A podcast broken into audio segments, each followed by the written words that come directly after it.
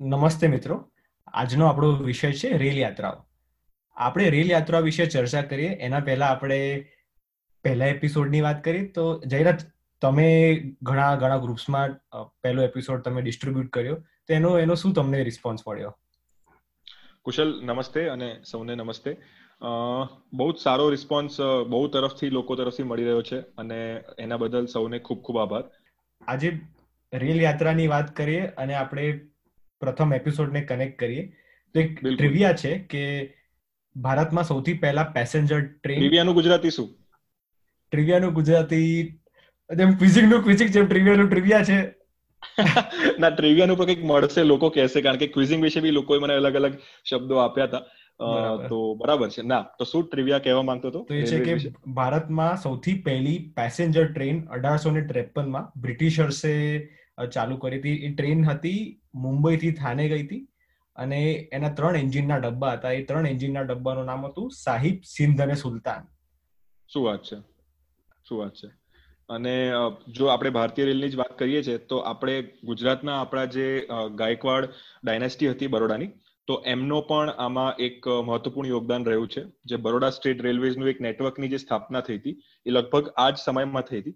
અને એ પણ આપણે જે એક દૂરદર્શી ડાયનેસ્ટી કે દૂરદર્શી રૂલ રૂલર્સ તરીકે જે જણાય છે ગુજરાતમાં ગાયકવાડ ડાયનેસ્ટી એમનું આ એક મહત્વનું યોગદાન હતું રેલવેઝના ક્ષેત્રમાં.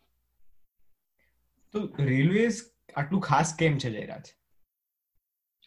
રેલવેઝ કુશલ મારા હિસાબે આપણે જીવનમાં યાત્રાઓ કે જેને આપણે ઇંગ્લિશમાં કહીએ કે જર્ની કારણ કે આપણે અંગ્રેજીમાં ઘણીવાર જોતા હોઈએ છીએ કે જર્નીની આસપાસ ઘણી બધી કહેવતો પણ બની છે કે જર્ની એ કોઈ પણ સ્થળે પહોંચવા જેટલું જ મહત્વનું છે કે તમે એ આખી પ્રોસેસને કે એ આખા સમયને તમે એન્જોય કરો.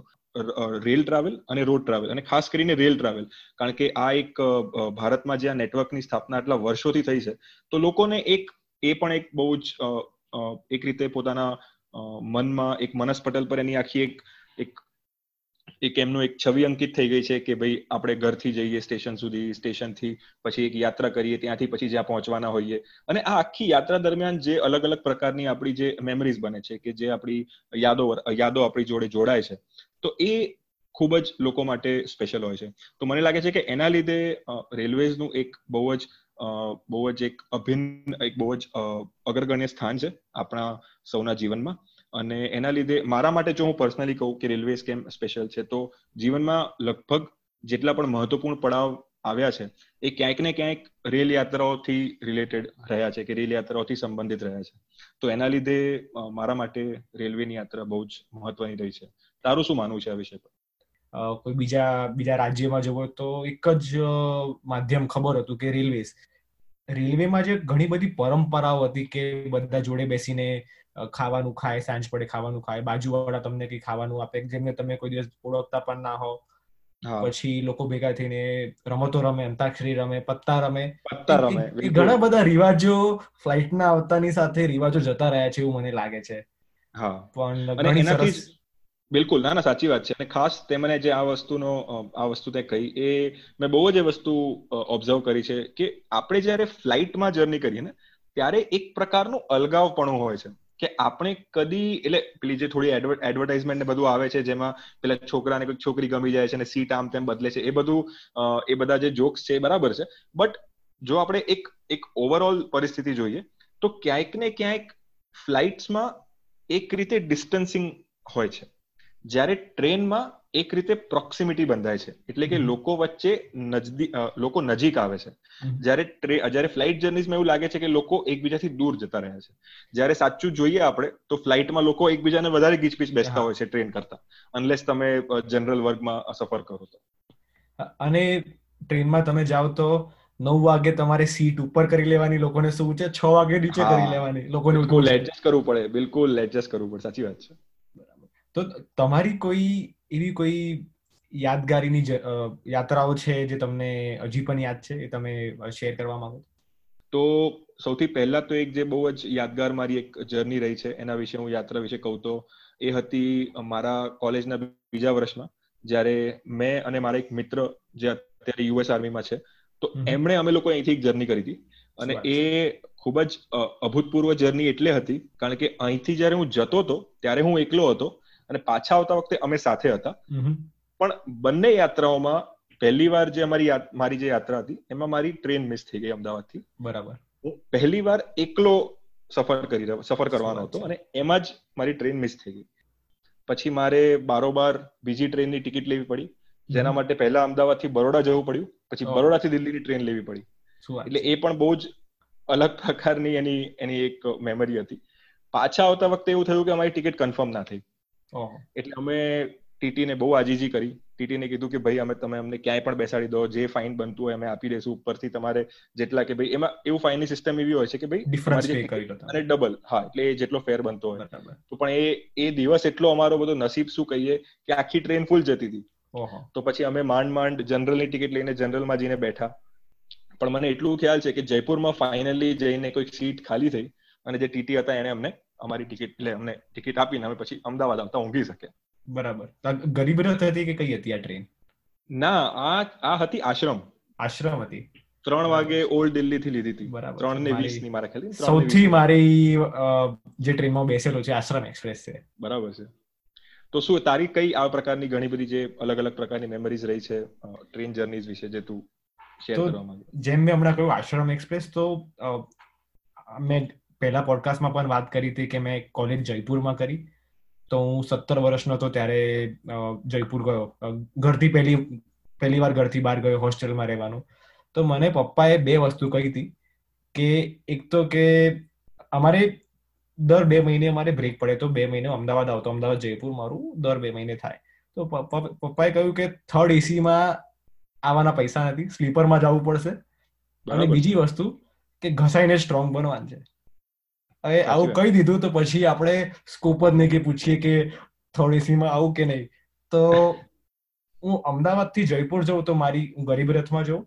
ગરીબ રથ રાતના આઠ આઠ વાગે આવે અને સવારે જયપુર સાત વાગે પહોંચાડે અને પાછા આવતા આશ્રમ એક્સપ્રેસમાં આવું. આશ્રમ સાડા આઠ ને પાંત્રીસે આવે જયપુર અને સવારના નવ વાગે કાળપુર સ્ટેશન આવી જાય.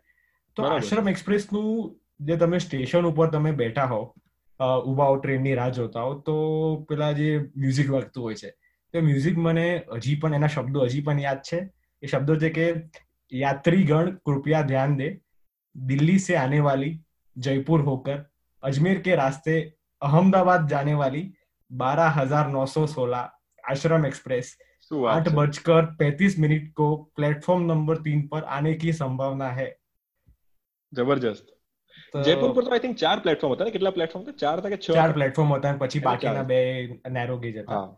બરાબર છે. બસ એ આશ્રમ એક્સપ્રેસમાં અમે લોકો મોટા ભાગે કોઈને કોઈ ક્યારેક કોઈ સિનિયર જોડે હોય ક્યારેક આ તો એકલા આવવાનું હોય આવી રીતે બધા આવીએ રાતના એડજસ્ટ કરીએ ટ્રેનમાં.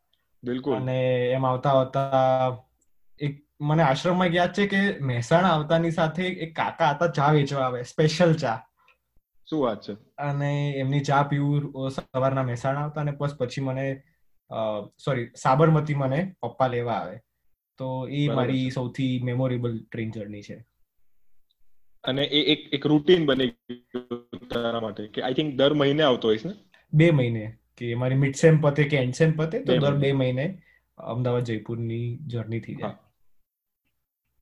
બરાબર છે. મારો વધારે અનુભવ કામ કરવાનો આવવાનો છે એટલે હું પેલા મહિને મહિને વીકેન્ડ શોધું. ક્યારે ઉત્તરાયણ છે ક્યારે નવરાત્રી છે ક્યારે રક્ષાબંધન છે એટલે ત્યારે આવી શકાય. એટલે મારા મનમાં મહિનાનું બરાબર છે તો તે એડજસ્ટ કરવાની વાત કરી.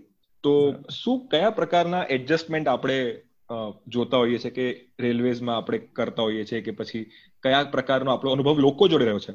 કે ભાઈ એક પર્સનલ ટચની જે શરૂમાં આપણે વાત થઈ કે ભાઈ રેલવેઝના લીધે એક લોકોમાં એક પર્સનલ ટચ હોય છે જર્નીમાં તો એના વિશે શું તારો અભિપ્રાય છે કે તારો અનુભવ છે? જેમ તમે સૌથી પહેલા વાત કરી કે રેલવેમાં લોકો નજીક આવે છે, તો જેમ તમે સીટ ઉપર સૌથી પહેલા બધી સીટ નીચે હશે, બધા લોઅર બર્થ ઉપર બેસશે અને એમ બેસતા બેસતા લોકો બીજા જોડે ચર્ચા કરશે કે શું કરો છો, શું નથી કરતા, એમ કરતા કરતા રાત પડી જશે, રાત પડશે તો જમવાનો ટાઈમ થશે, તમે પોતાનો ડબ્બો નીકાળશો કે પછી કાં તો પેન્ટ્રી કાર હશે તો ત્યાંથી કંઈ મંગાવશો તમે કંઈ ખાશો. અને બાજુમાં ઘણી બધી વાર થયું છે કે કોઈ કોઈ આંટી કે અંકલ કોઈ હોય એ એ તમને ખાવાનું આપશે. તમને ઓળખતા પણ નહીં હોવો વાત પણ નહીં કરી કોઈ દિવસ તમને ખાવાનું આપશે. અને પછી જેમ તમે ઘણા બધા યુવાનીઓએ અનુભવ્યું હશે કે ભૂલથી પણ નીચેની સીટ આવી ગઈ હશે તો તમારે એ સીટ કોઈ વૃદ્ધને આપી દેવાની. કે બરાબર એડજસ્ટ કહેશે કે ભાઈ એડજસ્ટ કરી લો થોડા એમ કરીને તમારું ઉપર જતા રહેવાનું. તો અને માત્ર ગ્રુપ નહીં ફેમિલી પણ આવતી હોય છે. ફેમિલી શું કરતો હતો કુશલ? કે કે મને કારણ કે ટ્રેન જર્નીમાં પણ જે તેમ વાત કરી કે તમે એકવાર સ્વનિર્ભર પણ થઈ જાઓ પણ પોતાના પૈસે પણ તમે પહેલા તો સ્લીપર પછી થર્ડ એસી એટલે તમારું એમાં પણ ટ્રાન્ઝિશન જ થવાનું છે. કે આપણે શરૂઆત સ્લીપરથી કરીએ પછી થર્ડ એસી પર જઈએ અને પછી જો અગર આપણી પાસે આર્થિક વ્યવસ્થા હોય તો વધારે મોંઘી ટિકિટ લઈ શકીએ. બરાબર. તો મારા માટે તો રાજધાનીમાં એટલી તકલીફ રહેતી હતી કારણ કે એક તો છ ફૂટ ને ત્રણ ઇંચની હાઈટ હોય અને ઉપરનું જે એનું બર્થ હતું એ થોડુંક વાંકું તો નહીં પણ એ થોડું ઇન્વર્ટેડ હતું. તમે જર્ની કરી હશે એમને ખ્યાલ હશે. એટલે મારા માટે સીધું બેસવું તો અશક્ય હતું. તો એ વસ્તુ એટલી તકલીફદાયક હતી મારા માટે પણ મને ખબર હતી કે ભાઈ મારા એ જે છ બાય બે એટલે જે આઠ નો સેક્શન હોય ચલો એ બે લોકો તો એ લોકો પાસે જગ્યા રહેતી હતી પણ આ જે છ લોકોનું સેક્શન હોય એમાંથી કોઈક ને કોઈક તો હંમેશા કહેવાનું જ છે કે જો લોઅર બર્થ થાય તો કે ભાઈ અમને આપી દો. એટલે હું તો પહેલાથી જ એક પેલા આપણે જે ખબર છે ટિકિટમાં લખવાનું હોય કે કયું બર્થ પ્રેફર કરો છો તો મેં કીધું કે ભાઈ ભલે ચૌદ પંદર કલાક ઉપર તો ચલો ઊંઘવાના ટાઈમે જઈશું પણ ઉપરની જ ટિકિટ લેતો હતો. અને નસીબ ક્યારેક સારું હોય તો સાઈડ અપર મળી જતી હતી. હવે સાઈડ અપરમાં પણ તકલીફ એ પડે કે પગ સાંકડા કરીને ઊંઘવું પડે. નાની હોય છે થોડી. નાની સીટ હોય છે પણ મેં કીધું ચલો જે છે. પણ એટલે આ બધા એડજસ્ટમેન્ટ કરતા હતા આપણે. તો એનાથી મને એક વસ્તુ એવી બીજી એક વસ્તુ એડજસ્ટથી યાદ આવી કદી વગર ટિકિટે ટ્રાવેલ કર્યું છે? વગર ટિકિટે ટ્રાવેલ કરવાનો મારો એક અનુભવ મને હજી પણ યાદ છે. કાં તો કરવું પડ્યું છે. કે જરૂરી નથી કે આપણે એટલે કાં તો એટલે એકવાર મારે એક અનુભવ મને હજી પણ યાદ છે.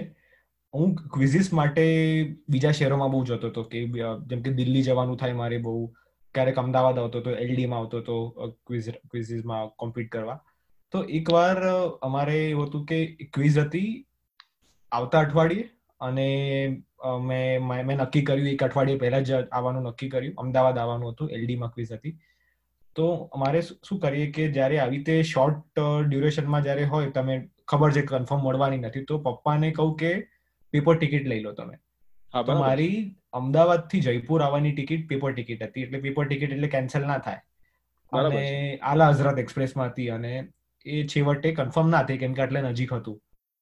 તો મને યાદ છે કે હું મારી બેગમાં છાપા મૂકીને આવેલો. પહેલા તો હું બેસ્યો ટીટીને બહુ એને રિક્વેસ્ટ કરી કે સીટ આપો ડિફરન્સ લઈ લો. થર્ડ એસીમાં આપો ગમે તેમ બટ મેળ ના પડ્યો. તો મને યાદ છે કે એ દિવસે હું છાપા લઈને આવેલો છાપા લઈને નીચે બેસ્યો અને જેમ રાત પડી તો એક બાજુમાં એક ભાઈએ કહ્યું કે ઇધર નહીં બેઠને કા એમને લાગ્યું કે આપણે ચોરી કરવા આવ્યો. ચોરી કરવા સાચી વાત છે. કરીને બીજી જગ્યાએ જઈને બેઠો. અને બહુ મને આમ એવું આમ એ દિવસ હજી પણ યાદ છે. પછી એમ બેઠો આમ સુવાનું ટ્રાય કર્યું ઊંઘ તો આવે નહીં. અને ત્રણ વાગે મેવાડ જંકશન ઉપર એક ભાઈ ઉતર્યા અને એમની સીટ ઉપર જઈને ચૂપચાપ બેસી ગયો અને સુઈ ગયો. શું વાત છે? અને સવારે નવ વાગે સાત કે આઠ વાગે ઉઠ્યો હતો. મને યાદ પણ નથી. કોઈ આવ્યું હશે કોઈની સીટ હશે કે નહીં હું સૂતો સૂતો સૂતો હતો. શું વાત છે? મારો એક થોડો અલગ અનુભવ છે. એ ટ્રેન ટિકિટ ના લેવાનો નહીં પ્લેટફોર્મ ટિકિટ ના લેવાનો છે. તો સાંભળવામાં થોડું હાસ્યાસ્પદ લાગશે. પણ એવું થયું કે એક મિત્ર છે. તો એને ટ્રેન જર્ની માટે, એટલે એને એ ફાઇનલી અમારે કેવું હતું કે હું જયારે ફર્સ્ટ પહેલી વાર જયારે દિલ્હી ગયો, લાંબા સમય માટે કામ કરવા, ત્યારે એક ફેલોશિપના પ્રોગ્રામમાં ગયો હતો. તો એક વર્ષ માટે અમને સૌને એ પ્રોગ્રામમાં કામ કરવા કામ કરવાનો અવસર મળ્યો. અને જયારે પડ્યો થોડા લોકોના ઓફિસમાં દસેક દિવસ, બારેક દિવસ વધારે રહેવાનું કામ હતું. થોડાક લોકોના ઓફિસમાં એ લોકોને જલ્દા જલ્દી જતા કરી દીધા. એટલે ટાઈમ પત્યો અને બે પાંચ દિવસમાં જતા કરી દીધા. તો એવી જ રીતે એક મિત્ર છે, જેને આવી રીતે જવાનું થયું હતું. તો અમને એવું થયું કે ભાઈ, બધા મિત્રો છે કે એક નાનકડું ફેરવેલ આપીએ ને એવું.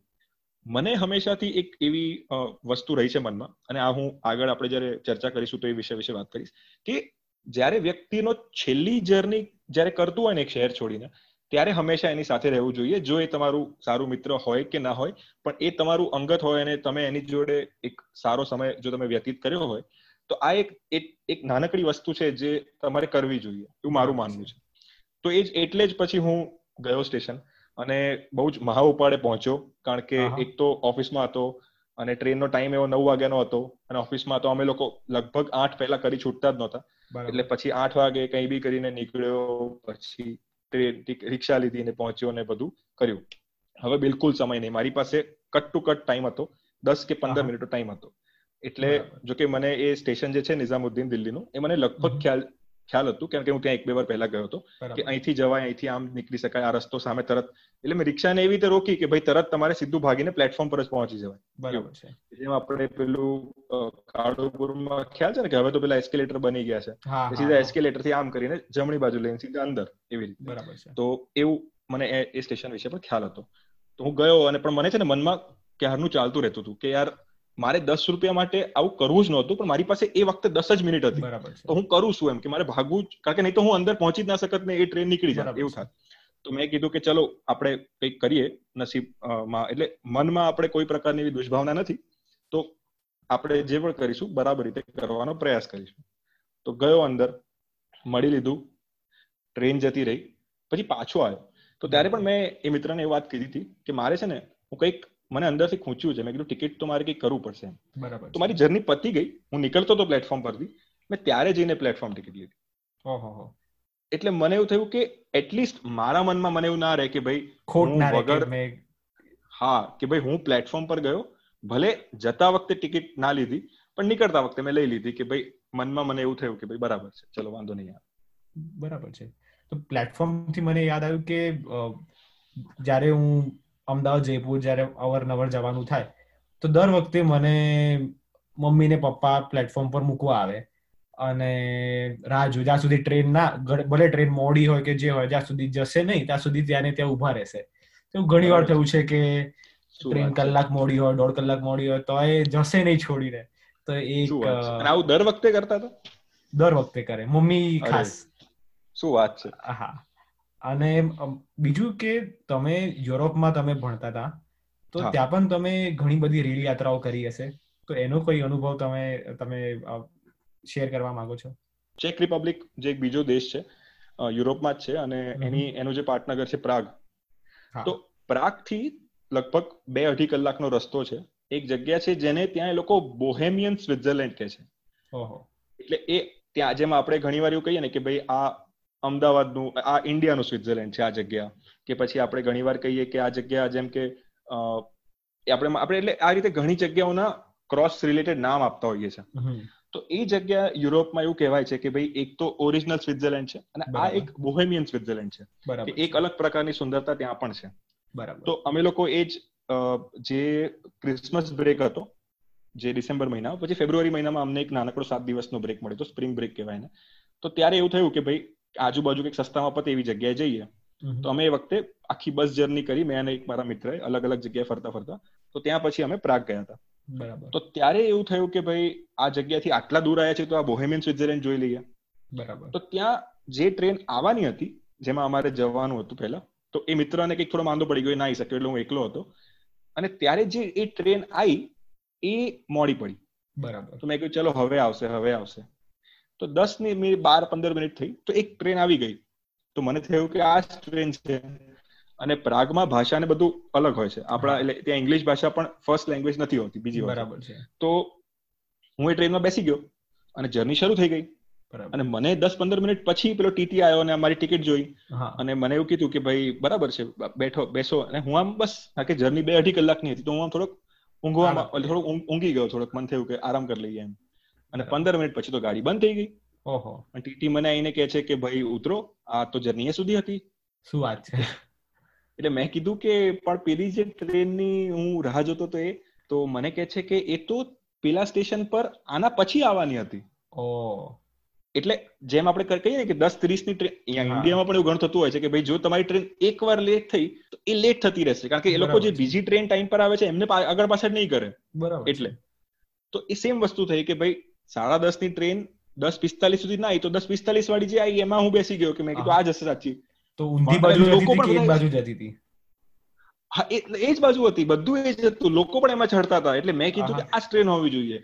પણ ઘણીવાર આપણે જે એક ભૂલ કરતા હોઈએ છીએ કે જે ટ્રેન લોકો નોર્મલ કમ્યુટ માટે કે ભાઈ સામાન્ય રીતે નજીકની જગ્યાએ જવા માટે કે કામ કરવા માટે એવી જગ્યાએ વાપરતા હોય છે એ લોકો આવી શોર્ટ શોર્ટ શોર્ટર ડિસ્ટન્સ કે ટૂંકા જે ગાળાની જે ટ્રેન હોય છે એ ટ્રેન લેવામાં એ લોકોને વાંધો નથી આવતો. કારણ કે એમાં તો કેવું કે ભાઈ સ્લો હોય કે ફાસ્ટ હોય મુંબઈ લોકલ જેવું. કે પહોંચવાનું છે ને તો પહોંચી જઈશું એમ કરીને. પણ મારે તો બહુ દૂર જવાનું હતું અને મારે ટ્રેન મિસ થઈ ગઈ. તો પહેલા તો હું દુઃખી થઈ ગયો કારણ કે એ જગ્યા એક તો બહુ જ સુંદર હતી. ત્યાં નાર્નિયા મૂવીનું શૂટિંગ થયું હતું ત્યાં એક બહુ એટલે એ એક કુદરતી રીતે અદભુત જગ્યા હતી એવું કહેવાય છે. પણ હવે મને એવું થયું કે ભાઈ હું નહીં પહોંચી શકું શું થાય એમ શું કરીશું? કારણ કે આખો દિવસ એવી રીતે પ્લાન હતો કે ત્યાં પહોંચું ત્યાંથી પછી અગિયાર કિલોમીટર આગળ હજી ચાલવાનું હતું. અને એના માટે આ જર્ની પહેલા તમે જર્મની જાઓ જર્મનીથી પાછા ઊંધા આવો પાછા પ્રાગમાં એટલે ચેક રિપબ્લિકમાં. એટલે બહુ જ કોમ્પ્લેક્સ જર્ની હતી એ જે હતી. એટલે એમાં જો એક ટ્રેન મિસ થઈ તો બીજી ટ્રેન બે કલાક પછી આવે. એટલે તમારો આખો પ્લાન પછી પાણીમાં જતો રહે. એવું થાય. તો થોડીક થોડુંક નહીં એ વખતે તો દુઃખ બહુ થયું હતું. પણ મેં કીધું કે ચલો બરાબર છે. આપણે નક્કી કર્યું છે ત્યાં પહોંચવાનું. તો જેટલું ફરાયું જ્યાં પહોંચાય એટલું. તો આ જે યાત્રા છે એને આપણે એન્જોય કરીએ. બરાબર છે. તો પછી મેં ત્યાંથી એક રિટર્ન ટિકિટ લીધી પાછા આવવાની. રિટર્ન ટિકિટ લઈને હું પાછો અહીંયા સુધી આવ્યો. ઓરિજિનલ ટિકિટ તો મારી જોડે હતી જ. અને ત્યાં એક સિસ્ટમ એવી છે કે તમારી એક ટિકિટ હોય તો જો એ ટિકિટ તમે એક જર્ની એક દિવસ માટે એ તમે વાપરી શકો ક્યારે પણ. દસ વાગે હા. બિલકુલ. કે દસની મિસ થઈ તો બાર બાર નહીં તો બે બે નહીં તો ચાર એ રીતે. તો મેં કીધું કે દસની મિસ થઈ છે તો બાર વાગ્યાની ટિકિટ ટ્રેનમાં આપણે જતા રહીશું. તો એ જે બે કલાક હતા એમાં મેં પાછા એને જેટલું પ્રાગ ફર્યું કે જે નવી નવી જગ્યાઓ જોઈ એ હું કદી કદાચ પ્રાગમાં રહીને પણ બે દિવસમાં ના જોઈ શકા એટલે ઘણી વાર એવું થાય છે કે તમે ટુરિસ્ટ જગ્યાએ તમે જાઓ ને તમે જે શહેરની નાની મોટી સરસ જગ્યાઓ તમે મિસ કરી કાઢો. બિલકુલ સાચી વાત છે. એટલે એક્ઝેક્ટલી એવું જ થયું મારી જોડે. અને મને એમ થયું કે ભાઈ ચલો જે પણ છે કદાચ આ જ વસ્તુ લખાઈ હશે મારા માટે. તો હું ત્યાં પહોંચ્યો. ત્યાં પણ મેં ચાર પાંચ કિલોમીટર ટ્રેક કર્યું. અને આ વસ્તુ જે જે જર્ની થઈ જે યાત્રા થઈ એ મેં મજાથી કરી. અને બહુ જ મજા આવી મને. અને એક યાદગાર મેમરી બની ગઈ મારી આઉટ ઓફ ઇન્ડિયાની તો એક એ વસ્તુ છે. તારી આવી કોઈ મેમરી ખરી આઉટ ઓફ ઇન્ડિયાની મારી આઉટ ઓફ ઇન્ડિયામાં એક વાર ટ્રેનમાં નથી બેસ્યો. ફરવાને મેં અમે અહીંયા મોટા ભાગે રોડ ટ્રીપ વધારે કરી. ગાડીમાં કેમ કે ગાડી બહુ સસ્તી પડે અને પાંચ જણા ભેગા થઈને અમે ગાડીની જર્ની એન્જોય કરીએ. બરાબર છે બરાબર છે. અને જયરાજભાઈ આપણે આપણી આજની ચર્ચા સમાપ્ત કરી એની પહેલા એક વાત મને યાદ આવી કે મેં પેલો તમારો આર્ટિકલ વાંચેલો એમાં લોકો તમને મૂકવા આવેલા કે ઢોલ લઈને આવેલા એ શું હતું? એ શું વાત હા એટલે જે મેં તને આની પહેલા પણ આપણે જે એક વાત કહી ને કે કઈ રીતે મને એમ લાગે છે કે આપણે કોઈ પણ વ્યક્તિનો જે એક છેલ્લી યાત્રા હોય એક જગ્યા છોડ્યા પહેલાની તો એ યાત્રામાં આપણે જો ભાગ લઈએ તો એ મારા હિસાબે એક એક આપણી જવાબદારી છે એ લોકો પ્રત્યે કે જે લોકોએ આપણા જીવનમાં કંઈક આપણા માટે કંઈક પોઝિટિવલી એડ કર્યું છે. પોઝિટિવલી કંઈક આપણને શીખવાડ્યું છે નવી વસ્તુ. તો હું આ ઘણા લોકો જોડે મેં આ વસ્તુ આટલા વર્ષોમાં કરી છે. જે પેલી પ્લેટફોર્મની જર્નીની વાત કરી એક એ પ્રકારની જર્ની હતી. એના સિવાય પણ ઘણી વાર એવું થયું છે કે કેટલા એવા લોકો હતા કે ભાઈ જેમના જોડે કદાચ એટલી એટલા સ્તરે મૈત્રી નથી પણ એવું થયું કે ભાઈ કારણ કે એ લોકો જોડે આટલું બધું શીખ્યા છે તો એ લોકોને આ રીતે એમની છેલ્લી જર્નીમાં એમની જોડે ત્યાં જવું જોઈએ એમ બરાબર છે. તો એવા ઘણા બધા લોકો જ્યારે એટલે મારા મિત્રો બન્યા અને જેમના જોડે મેં ઘણું કામ કર્યું વર્ષોથી એટલે જે સમય મને મળ્યો એમની જોડે તો જ્યારે હું દિલ્હી જતો હતો પહેલી વાર જ્યારે મેં કીધું કે ભાઈ આ રીતે મને એક અવસર મળ્યો હતો કામ કરવા માટે તો એની પહેલા એક નાના સમય ટૂંક સમય માટે મને દિલ્હીમાં અવસર મળ્યો હતો ઇન્ટર્નશિપ કરવાનો. બે હજાર ને તેર ના વર્ષમાં મારું સીએ પત્યું એના પછી. તો ત્યારે કારણ કે મેં એટલા બધા લોકો જોડે એ વખતે એ વખતે મારી સરસ અંગત મિત્રતા થઈ ગઈ હતી અને અમે બહુ જ સારા બધા ફ્રેન્ડ્સ બની ગયા હતા દોસ્તો બની ગયા હતા. તો આ લગભગ વીસ પચીસ લોકોનું એક ગ્રુપ આખું ટોળું મને એ વખતે સ્ટેશને મૂકવા આવ્યું હતું. શું વાત અને આ વીસ પચીસ લોકો મારા કોલેજના બે ત્રણ સૌથી અંગત મિત્રો મારા સ્કૂલના બે ત્રણ સૌથી અંગત મિત્રો. એટલે આ રીતે આ ટોળું લગભગ પચીસ ત્રીસ લોકો જેવા થઈ ગયા હતા. અને મારા માટે એ વખતે આ મોમેન્ટ એટલી બધી એ જે પળ હતી એટલી બધી યાદગાર અને એટલી બધી ઇમોશનલ બની ગઈ હતી જે મેં લેખમાં પણ લખ્યું હતું. આપણે લેખની લિંક પણ અહીંયા મૂકીશું નીચે. બરાબર. કે કે મારે સાચે એટલે આ વસ્તુ એટલે કેટલું કોઈ જગ્યાથી આપણે જોડાણ હોય આપણે કહીએ કે ભાઈ ગુજરાત કે અમદાવાદના આપણે છીએ તો કેટલું બધું જોડાણ છે આ જગ્યાથી કે આપણા જે મૂળ છે મૂળિયા જે છે અહીંયા આપણે રોપાયેલા છે અંદર. તો એ એ વખતે બહુ જ મારા માટે એક રીતે ઉભરીને આવ્યું હતું એમ કે ભાઈ ઢોલ નગાડા લઈને આવ્યા ગરબા કરતા હતા ખમણ અને બધું ખાવા પીવાની બધી વસ્તુઓ હતી. તો લોકો તો જોવા લાગ્યા છે આજુબાજુ? હા લોકો જોવા લાગ્યા હતા અને મને એ બીક હતી કે ભાઈ આ બધા લોકો હું જયારે અંદર જઈને બેસીશ તો આમાંથી કોઈ મને જોશે તો મને કહે છે કે ભાઈ શું ક્યાંક માઉન્ટ એવરેસ્ટ એવરેસ્ટ પર ચઢાઈ કરવા જઈ રહ્યો છે કે શું? પછી મને એવું થાય કે ભાઈ ના ના તો હું ઇન્ટર્નશિપ કરવા જઉં છું. પણ દરેક વ્યક્તિના જીવનમાં જે એ વખતે સૌથી જે મોટી મહત્વકાંક્ષી વસ્તુ કરતા હતા એ મારા માટે એ વસ્તુ હતી એ સમય. તો એ મારા માટે બહુ જ બહુ જ એક હું એમ માનીશ કે જો રેલવે જર્નીઝની જ વાત કરીએ આપણે પ્લેટફોર્મ જર્નીઝની ને આ રીતે તમારા માટે જીવનમાં કોઈએ કંઈક કર્યું છે એવું જો તમે પૂછો તો મારા માટે એ જે એ જે લોકોએ જે એ વખતે કર્યું હતું એ મારા માટે સૌથી યાદગાર એક ક્ષણ છે મારા જીવનમાં આવા થોડાક અનુભવો આખા જીવન દરમિયાન તમને યાદ આવે અને યાદ કરીને તમને સરસ તમે રોમેન્ટિસાઇઝ ધ પાસ્ટ જે કહેવાય છે ઇંગ્લિશમાં જે ફ્રેઝ બિલકુલ.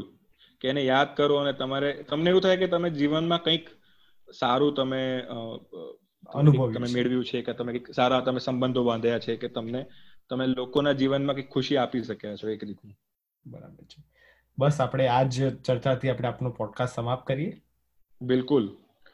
સૌને એકવાર સૌને ફરીથી એકવાર અમે ખૂબ ખૂબ આભાર વ્યક્ત કરીએ છીએ કે તમે અમને આ અમારા જે પોડકાસ્ટનો આજનો જે એપિસોડ છે ચર્ચા છે તમે એને સાંભળી અને હંમેશાની જેમ અમે આશા કરીશું કે તમારા જે પણ અભિપ્રાયો મંતવ્યો હોય એ તમે સૌ અમને જરૂરીથી આપજો.